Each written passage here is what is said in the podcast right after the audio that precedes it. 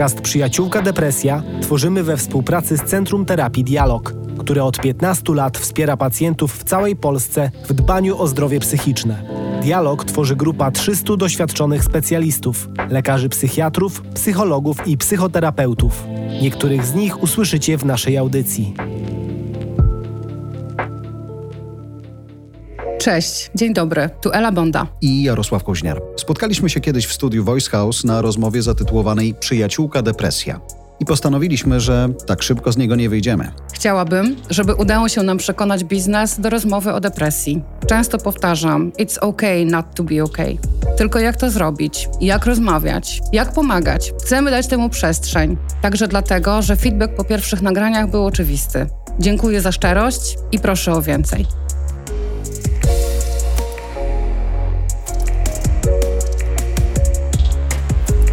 Monika Szlendak, psycholog, certyfikowana psychoterapeutka CBT z poradni depresji w dialogu. Z Moniką porozmawiamy o tym, jak mądrze wspierać bliskie osoby zmagające się z depresją, jak towarzyszyć w chorobie i jak ruszyć po pomoc. Zapraszamy.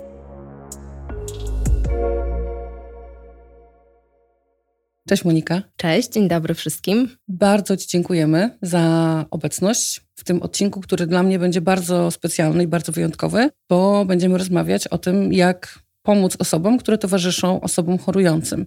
A to jest temat, który pojawia się w, Listach w do listach redakcji. do redakcji, szeroko pojętych pytaniach, które dostaję różnymi kanałami. Myślę, że jako jeden z najczęściej wymienianych, czyli taki, który musimy zaopiekować się nim jak najszybciej i jak najlepiej, stąd e, Twoja obecność. Czyli instrukcja obsługi osoby, która spotkała się z depresją w swoim otoczeniu, tak? Myślę, że bardziej szukałabym pomocy dla tych osób, które są obok, które towarzyszą, mają chorego czy chorą partnerkę, partnera, albo myślą, że może ta osoba potrzebuje pomocy.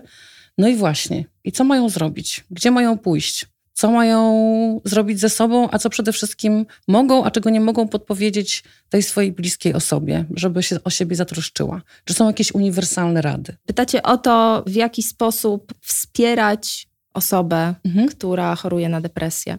Pierwszą rzeczą, która przychodzi mi na myśl, to taki stan zaciekawienia, który my nazywamy w psychologii, czyli to jest o tym, żeby osoba, która choruje na depresję, która się źle czuje, być może nawet jeszcze nie wiemy, że choruje na depresję, Mhm. prawda? Być może na razie wyłapujemy, że ma obniżony nastrój, że ten proces się dopiero rozpoczyna. Myślę sobie, że ona potrzebuje, żebyśmy ją po prostu zapytali, żeby opowiedziała. Ale jak otworzyć? Bo nawet jeżeli zapytamy, no to jasne, że możemy mieć parę umiejętnie przygotowanych pytań, Tak. ale wy specjaliści jesteście w tym dobrzy, czyli trzeba umieć słuchać, prawda? To też jest czasem wyzwanie. Wysłuchać, dokładnie. Zapewnić tą osobę, że jesteśmy przy niej. Mhm. Też Ela, dziel się tutaj swoimi myślami, kiedy ja mówię, bo być może też jakoś przychodzą ci do głowy jakieś takie kontr, Nie, argumenty nie. i to będzie też Mhm. bardzo ciekawe, prawda? Zapewniać tą osobę, że jest dla nas ważna, że jesteśmy przy niej. I tutaj nie chodzi, słuchajcie, o takie działanie, o takie natychmiastowe przejście do działania, które Mhm. jest nam bardzo bliskie w dzisiejszym świecie, tak? Że natychmiast chcemy coś z czymś zrobić. Efekt musi być. Musi być, Mhm. natychmiast musi być sukces, prawda?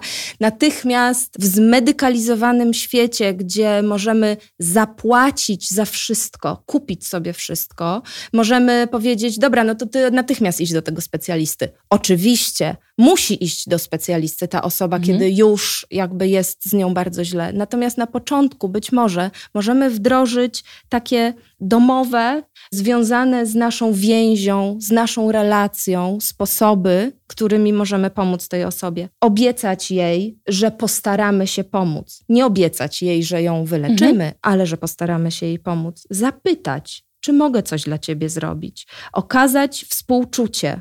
Wisława Szymborska. Mały wiersz, drobne ogłoszenia. Ktokolwiek wie, gdzie się podziewa współczucie, w nawiasie, wyobraźnia serca. Niech daje znać, niech o tym śpiewa.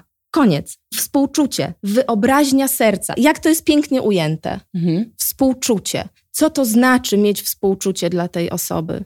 To znaczy spróbować wyobrazić sobie, jak ona się z tym czuje, ale też być może w tym współczuciu może się kryć zapytanie jej o to, właśnie jak ona Mhm. się z tym czuje. I wrócę do tego, co powiedziałam na początku. Stan zaciekawienia tym, co ta osoba czuje. Nie koncentracja na tym, jak ja się z tym czuję, co ja muszę z tym zrobić, co to we mnie wzbudza, Mhm. prawda? Czyli zaczynamy budować zaufanie. Oczywiście, zaczynamy budować zaufanie. No miejmy nadzieję, że to zaufanie już w tym związku jest zbudowane wcześniej i miejmy nadzieję, że... yy, Że jakaś baza jest. Że jakaś baza jest. To myślę, rozumiem, że- tylko przepraszam cię, Elu, ale bo to jest nowa sytuacja. Nawet jeżeli związek trwa Mhm, latami, oczywiście. zaufanie jest, mamy sytuację kryzysową, więc to Oczywiście. jest chyba inny rodzaj tej emocji, prawda? Więc zakładam, że to jest trochę inne podejście do problemu, który teoretycznie dotyka połowy, ale w sumie to będzie promieniował na resztę, nie? No, ja myślę, że cała taka relacja, cała rodzina choruje w jakiś sposób, jeżeli te schorzenia psychiczne się przytrafiają.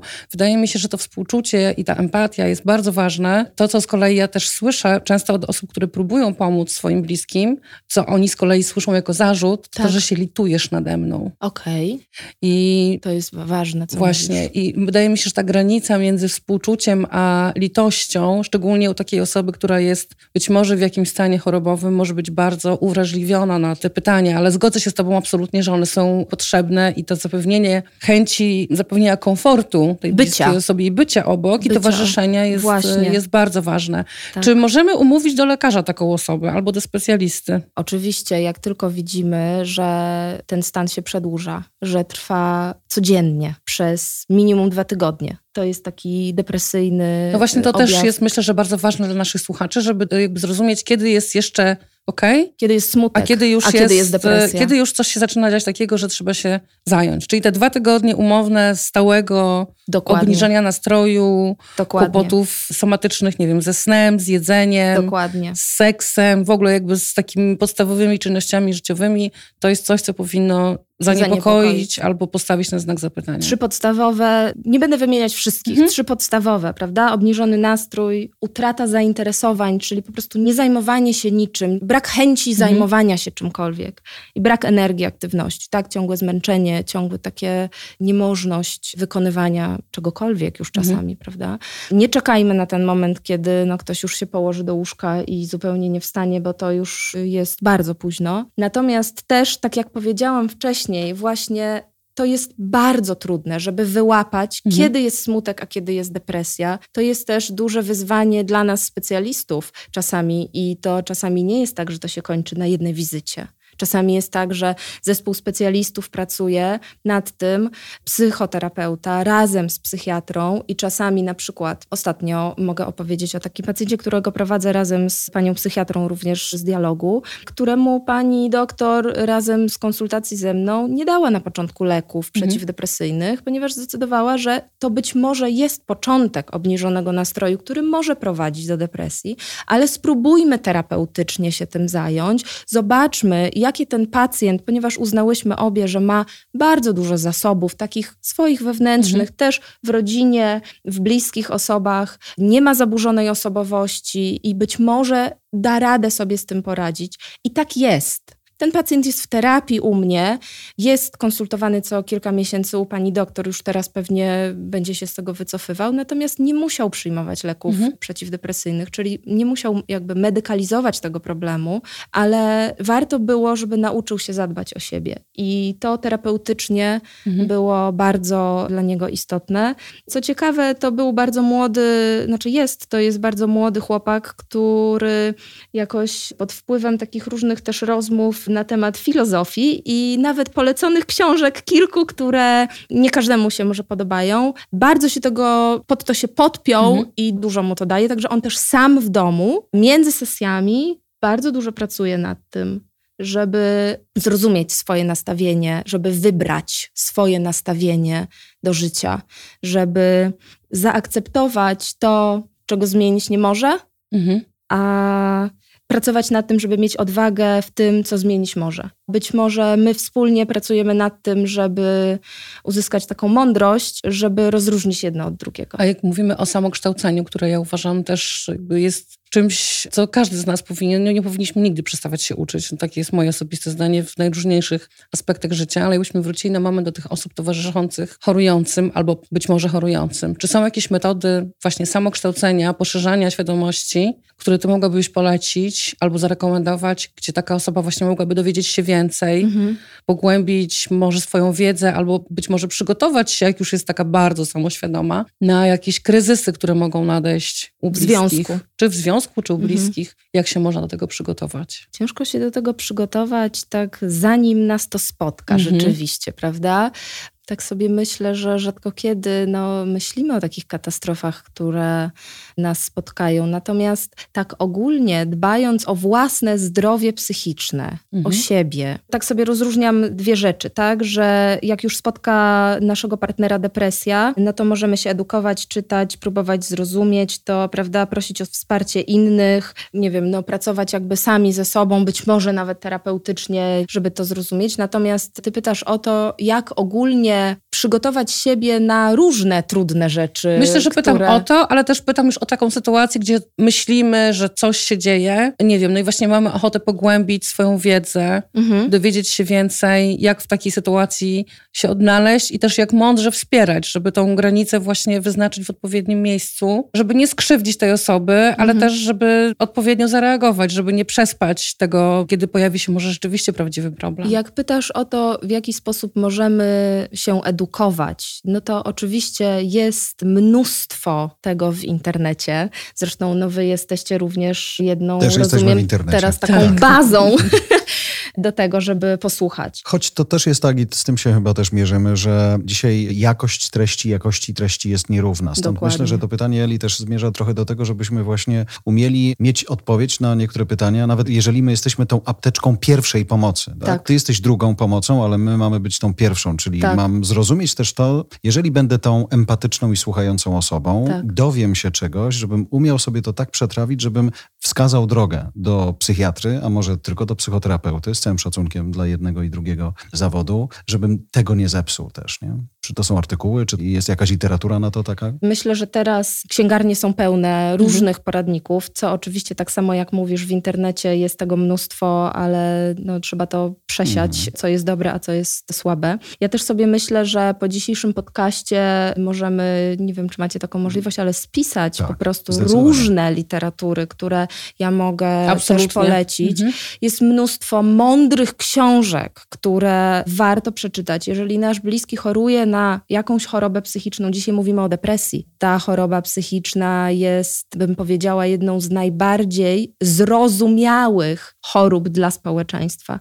Jest mnóstwo innych chorób psychicznych, które są, my mówimy to jak taka czarna dziura, prawda? O niej też będziemy chcieli mówić. Także tak, myślałam. myślę, że dzisiaj wiesz, o depresji. Będziesz, mhm, dzisiaj o depresji, ale nie tylko. Myślę, że jak będziesz na tyle miła, żeby właśnie zrobić nam jakieś takie zestawienie tych pozycji czy Bardzo literatury, chętnie. to nie musimy się absolutnie tylko do depresji ograniczać, no bo wiem, że tych chorób jest dużo więcej. Absolutnie. I jeżeli to będą wartościowe pozycje, to na pewno ucieszą tak. mnie osobiście i myślę, że wielu naszych Tak, ale też myślę, że taka osoba wspierająca kogoś, kto choruje na depresję, nie potrzebuje, wiecie, takiej wiedzy uniwersyteckiej, mhm. prawda? Czyli ona nie potrzebuje postawić diagnozy. To nie jest tak, że... No nie od tego jest, oczywiście. Ona nie od mhm. tego jest. Ona jest oczywiście od tego, żeby wyczuć ten moment, kiedy się robi źle. Myślę, że właśnie to, co powiedzieliśmy, dwa tygodnie, tak, tego obniżonego nastroju, mhm. to wszystko jest ważne i na pewno wyczuje ten moment, kiedy się skonsultować ze specjalistą. Specjaliści są teraz bardzo dostępnymi osobami, jest tych placówek dużo, prawda? Więc to jest dostępne. Natomiast tak sobie myślę, na przykład ostatnio, świetna pani psychiatra, pani Iwona Koszewska napisała naprawdę fantastyczną książkę o depresji dziś.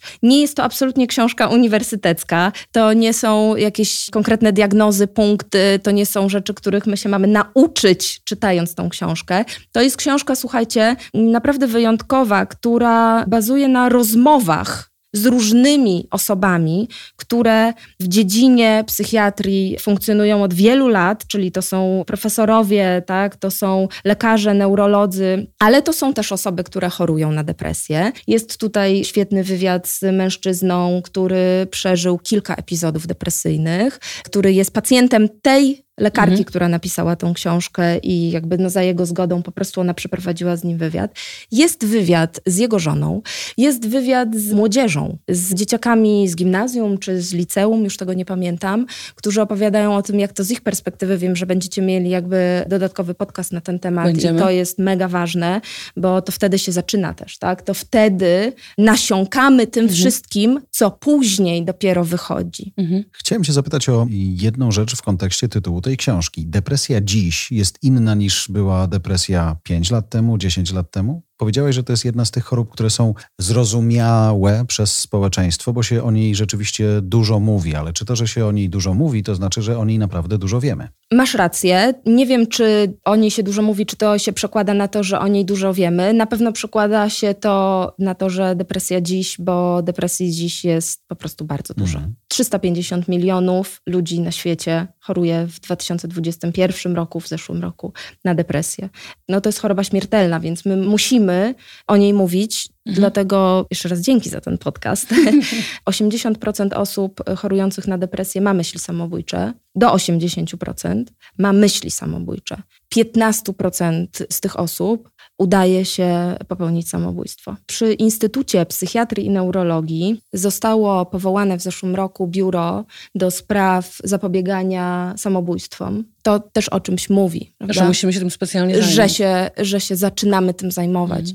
że się potrzebujemy zacząć zajmować profilaktyką. Zobaczcie, mówimy dzisiaj o profilaktyce, o tym, że to się zaczyna w gimnazjum, że tam już dzieci też zaczynają rozumieć, że tak. to jest choroba, że ona może być śmiertelna. Że zaczynają doświadczać tego. I tam też próby samobójcze są podejmowane. To nie jest Bardzo tak, że one dużo. są właśnie. Absolutnie. Ale druga rzecz jest też taka, że nie wiem, jak na to spoglądasz, ten moment, kiedy depresja, są i tacy, którzy mówią, a to taka modna choroba. Dobrze mieć depresję, bo wtedy mogę powiedzieć, że mam terapeutę, że wychodzę z tego karierę wszystkiego tak dalej, robię karierę. Mm. Natomiast jest tak, jak nawet podajesz tą liczbę globalną ludzi, którzy mają problem z tą śmiertelną chorobą, tak no to tu nie ma żartów. Nie ma żartów. I teraz wiesz co, powiedziałaś o tym momencie, kiedy Ela zapytała, jak rozmawiać z osobami, które czujemy, podejrzewamy, że w naszym najbliższym otoczeniu mogą mieć depresję. Powiedziałaś, dobrze jest trafić na ten moment, kiedy wyprzedzi się chwilę, kiedy ktoś już nie może wstać z łóżka. Wielu naszych gości tak. Ela też była taką. Mhm. Właśnie powiedziała o tym, że już było pewnym, że to jest depresja, kiedy nie mogła się ruszyć. Tak. Aldona, pamiętasz, powiedziała, że ona uwielbiała szyć, miała jechać po swoją ukochaną nową maszynę tak. i ona po to nie pojechała. Czyli masz na wyciągnięcie ręki największe marzenie na daną chwilę i nie, możesz nie sięgasz po nie.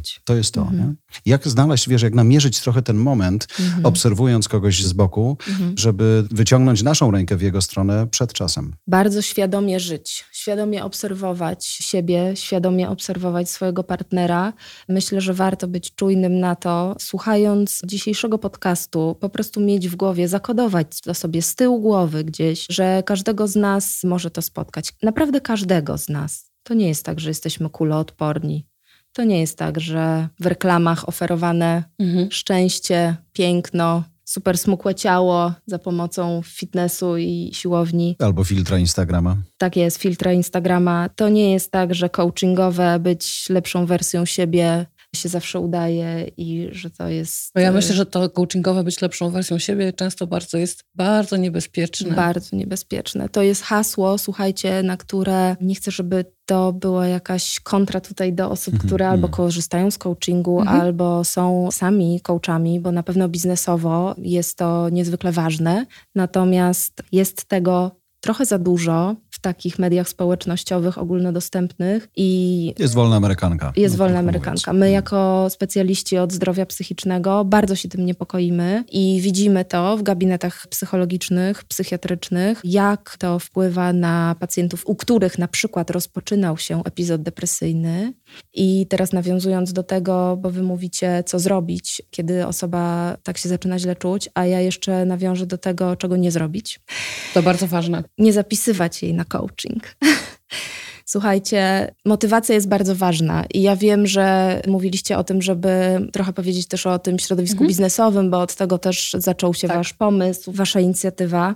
Jest to na pewno coś, o czym wy na pewno więcej wiecie pewnie niż ja. Ja spotykam osoby, które były na coachingu pewnie już po tym coachingu, który się nie udał bardzo często, niestety, ja widzę tą jakby część tych osób, które bardzo źle się czuły, miały obniżony nastrój, nie miały siły, nie miały motywacji i ktoś im podpowiedział, że tą motywację można wzmocnić na mhm. coachingu i być jeszcze lepszą wersją siebie, czyli co my tutaj mówimy, nie być sobą. Czy my możemy być sobą? Musimy być sobą, moim zdaniem. Czy my możemy być sobą, czy musimy być wciąż lepszą wersją siebie? Nie, ja osobiście myślę, że musimy być sobą i na pewno to jest też temat, który będę chciała w dedykowanym odcinku poruszyć. Nie wiem, czy pamiętasz, Jarek, jak mieliśmy Asię Hajdar mhm. w odcinku, która opowiadała nam jakby z różnych stron swoją historię. To jest osoba, która jest i terapeutką i pracuje w biznesie, w HR-ze, ale też jest osobą chorującą i jednym z pytań, które zadałam Asi, było to właśnie jak ustrzec się przed takim coachingiem, który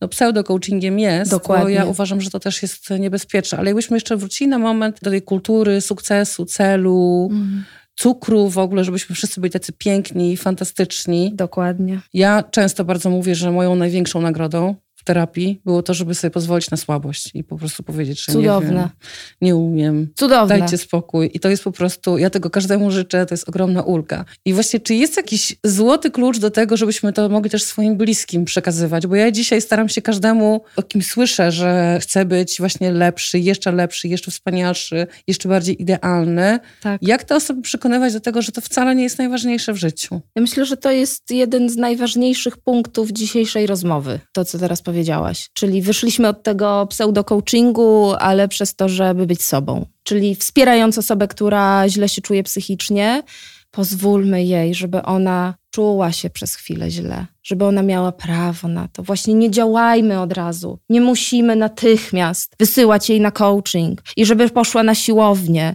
i żeby, nie wiem co, zaczęła się mega zdrowo odżywiać. Zdrowo odżywiać się należy, oczywiście, ale nie musimy natychmiast robić wszystkiego idealnie, prawda? Bo słuchajcie, ta przyjemność reklamowana no została ubóstwiona przez nasze społeczeństwo i to szczęście gwarantowane właśnie przez to, co mówisz, tak?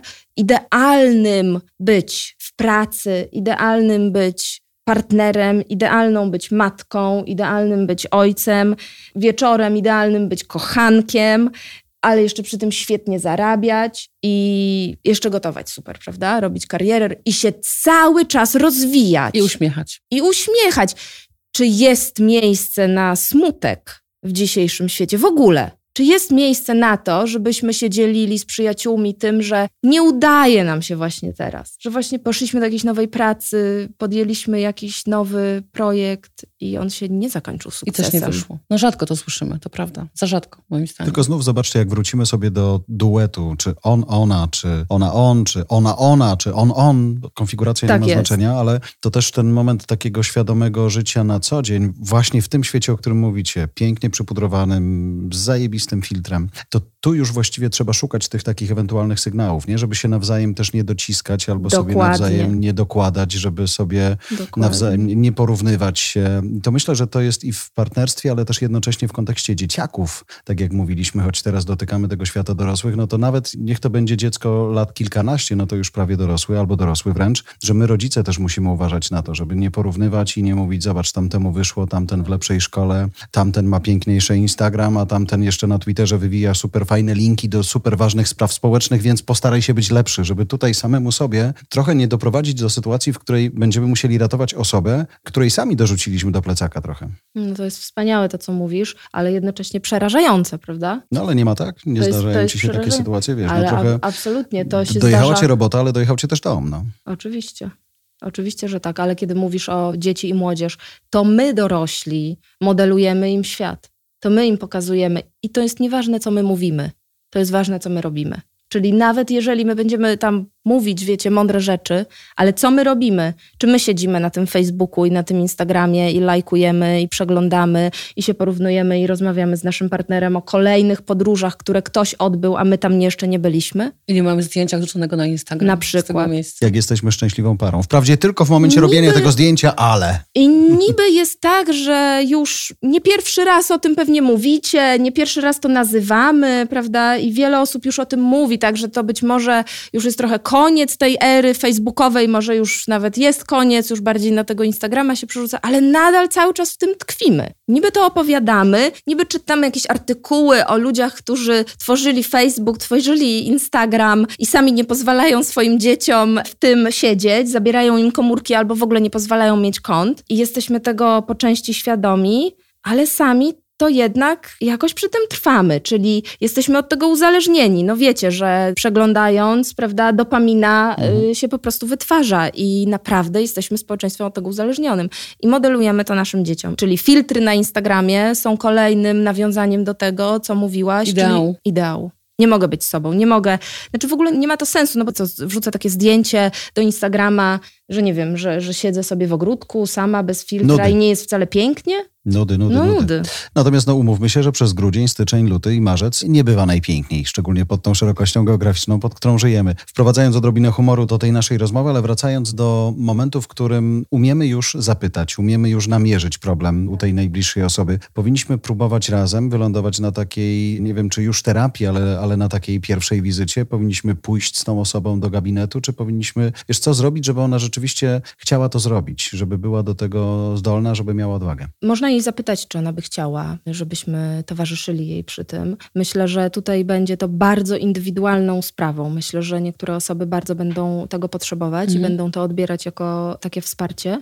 Natomiast będą też osoby, które być może mają tą sferę swoją taką bardzo intymną, czy tej prywatności troszeczkę jakby szerszą i będą chciały, nie wiem, być może tylko być podwiezione do takiego specjalisty. Czyli też nie cisnąć tutaj, tak? Nie na cisnąć zasadzie, kochany, pewno... nie dość, że pytałem cię sto razy, jak się czujesz. Tak jest. Wzruszeniem ramion mi tylko odpowiedziałeś. Tak tu masz dwa telefony, spróbuj zadzwonić i się umówić. Tak jest. A jak tego do końca tygodnia nie zrobisz, to ja będę zła, tak? Na przykład. No nie, no to, jest, to, jest, to jest świetne, co mówisz. Tak, ale no, to jest ale... świetne, co mówisz, bo my słyszymy takie doniesienia z domów, gdzie depresja jakoś zawładnęła atmosferą, że no, twoje nastawienie psuje atmosferę w rodzinie. Mhm. Ty masz depresję i to wpływa na dzieci. Okay. Nie możesz mieć depresji, bo to wpływa na dzieci. To jest twoja wina, prawda? Że teraz tak jest beznadziejnie w domu.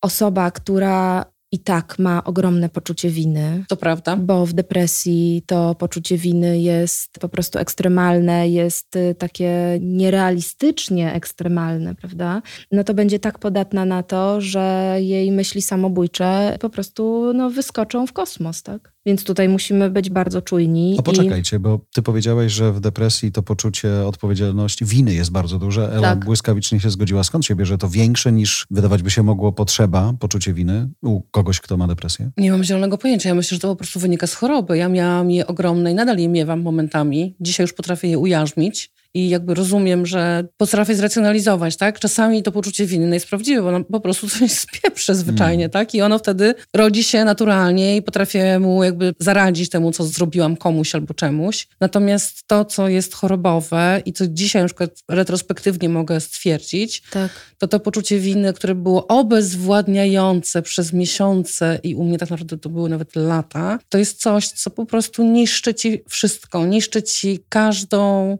chwilę życia, każdą rozmowę, każdą relację, każdą w ogóle nie masz przyjemności z bycia na świecie, nie masz przyjemności, bo depresja to nie jest, wiele osób myśli, że to jest taki przemożny smutek. Ten smutek się pojawia, ale ja uważam, że życie w poczuciu winy i brak tej witalności właśnie do tego, żeby robić różne rzeczy, u mnie przynajmniej to były takie dwie dominujące rzeczy. Jeszcze wracając do tego, jak można pomóc, to tak jak często bardzo nasi słuchacze, czy moi znajomi, dalsi, czy bliżsi, towarzyszący chorującym, albo być może chorującym piszą, to co się statystycznie chyba często bardzo sprawdza i to, co u mnie na przykład też było takie dojmujące, mnie umówiono na wizytę. I też często właśnie piszą, że proponowałem, proponowałam to i to i to i to nie działało, ale wykonanie tego właśnie ruchu, zadzwonienia do kogoś się umówienia na wizytę i może właśnie tak jak mówiłaś, Miga, podwiezienia, tak. to okazuje się być game changerem. Tak. Bo jak chorujesz, to nie jest prokrastynacja też dzisiaj taka osławiona, tylko po prostu no nie możesz wystartować z różnymi rzeczami, nie masz na to siły. To jest, nie da się tego opowiedzieć, jeżeli tego się nie przeżyło chyba. Po prostu mm. to nie jest lenistwo, to nie jest, nie wiem, niemożliwość wybrania dziewięciu cyfr na telefonie, bo to są proste rzeczy, ale po tak. prostu nie potrafisz tego zrobić, nie dasz, nie dajesz rady. Ja pamiętam pacjentkę, która opowiadała, że wiedziała, że musi zrobić te kanapki dzieciom i musi iść po to masło i ten chleb.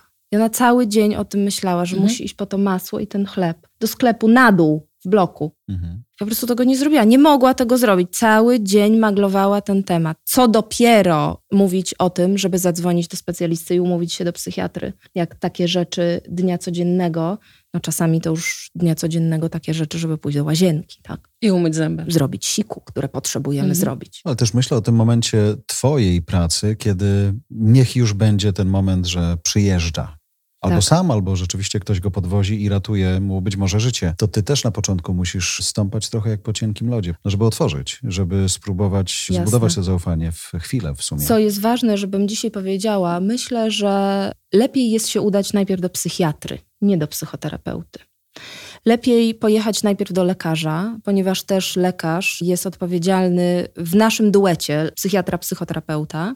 To lekarz, psychiatra jest odpowiedzialny za postawienie diagnozy i ewentualną decyzję o tym, czy wdrożyć leczenie farmakologiczne. Mnie się wydawało, że kolejność powinna być odwrotna, mhm. że tak naprawdę lekarz to jest wyższy stopień tak jazdy, jest. nie obrażając tak, tak. terapii, ale że spróbujmy na razie tak na pół mhm. gwizdka, a potem mhm. ewentualnie, a będziesz chciał leki, to może będzie lekarz. Nie? Jeżeli jest taka sytuacja, że mamy partnera, którego bardzo ciężko jest nam przekonać do tego, żeby rzeczywiście pojechał do jakiegokolwiek specjalisty. I rozumiem, że w głowach osób nas słuchających, czy no w ogóle w głowach jakby mhm. ludzi, psychiatra jest taką ostatecznością. Mhm. To już jest, no ja nie powinnam tego mówić, być może wy powiedzcie, jakie są y, myśli. No tak, ostateczność, koniec, no, koniec, po prostu wiesz, to już jest takie No to już przychodzą takie pejoratywne faza, tak. jakby tak, no y, przymiotniki, prawda, Tera na swój mówiąc, temat. Terapia bywa nawet modna, albo każdy powinien mieć swojego Proszę terapeuta. Bardzo. Natomiast jak idziesz Dokładnie. do psychiatry, to znaczy, że no już... no wariat, nie jest z tobą dobrze. Prostu, no, właśnie. no właśnie, nie chciałam powiedzieć tego słowa. No nie, ja mogę powiedzieć, mi to przystoi. To jest przemożne, jakby słyszymy to bardzo często i u siebie, Dokładnie. i dookoła, tak. że jakby terapia, terapeuta, psychoterapeuta potrafi być fajny, sexy jazz i w ogóle wypadałoby hmm. nawet go mieć raz na jakiś czas, ale jak już idziesz do psychiatry po, i po leki i w ogóle Dokładnie. bierzesz te leki... To może ciszej o tym, nie? Też no to w ogóle weź, tak. po prostu być, nawet, nawet, słuchajcie, widzimy taki syndrom, żeby ominąć tego psychiatrę, to neurolodzy bardzo często diagnozują depresję, wypisują też leki psychiatryczne, mhm. bo mogą, przeciwdepresyjne, no bo pacjenci się po prostu bardziej komfortowo czują, chodząc do neurologa. Bo inna no tak. naklejka. To jest jednak inny lekarz. Więc wracając do tego, co powiedziałeś, tak, na początku, jeżeli widzimy u osoby, która choruje, jakieś trudności zdrowia psychicznego, warto najpierw skonsultować się z psychiatrą, bo nawet jeżeli będziemy dalej współpracować na poziomie terapeutycznym, no to i tak pewnie terapeuta, widząc pacjenta pierwszy raz, najprawdopodobniej, jeżeli zobaczy takie dosyć poważne już zaburzenia właśnie nastroju, zainteresowania, brak energii, no te wszystkie rzeczy, o których mówiliśmy, zaburzenia snu, to i tak będzie kierował do psychiatry.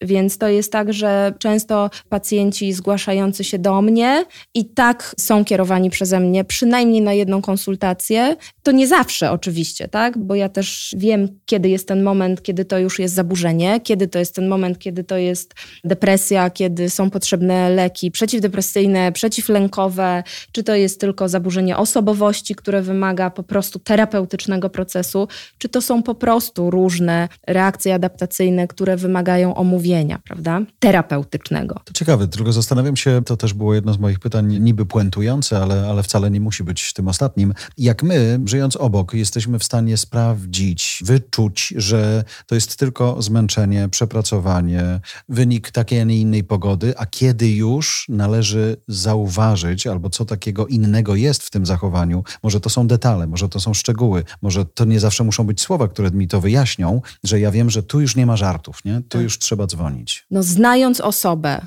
z którą jesteśmy w związku, myślę, że kiedy u niej zacznie się proces no, takiej mhm. depresji, tudzież innych zaburzeń psychicznych, będziemy widzieć, że zachowuje się po prostu inaczej, że tym razem wygląda to inaczej niż zwykłe przepracowanie. Zresztą możemy też to sprawdzić, prawda? To nie jest tak, że my musimy decydować z dnia na dzień. Być może to też jest ważna rada, czy taki ważny komunikat, który tutaj możemy podpowiedzieć, żeby spróbować tych wszystkich środków, które wcześniej działały. Czyli spróbujmy razem coś porobić, spróbujmy razem coś dobrego zjeść, mhm. spróbujmy poćwiczyć, spróbujmy wyjechać. Zobaczmy, czy działa. Tak, nie wiem, pójdźmy na masaż, zobaczmy, czy to działa. Jeżeli widzimy, że te rzeczy, które wcześniej działały, nie działają, no to to jest też ten moment. Hmm. Przypomniał mi się teraz mój kolega Maciek, z którym z pół roku temu biegaliśmy jeszcze i spotkaliśmy się dlatego, że słuchał nas. I napisał mi, że chętnie mi, kiedy będziemy biegać, opowie swoją historię i właśnie u niego moment, kiedy żona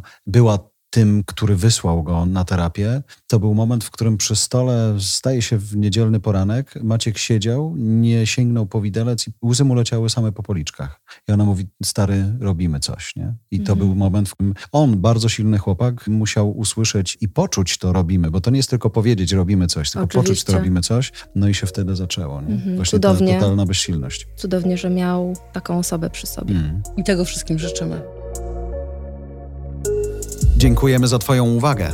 Jeżeli chcesz podzielić się swoim doświadczeniem, napisz kuźniar kuźniarmedia.com. Zapraszam też na stronę Voice House po więcej dobrej treści.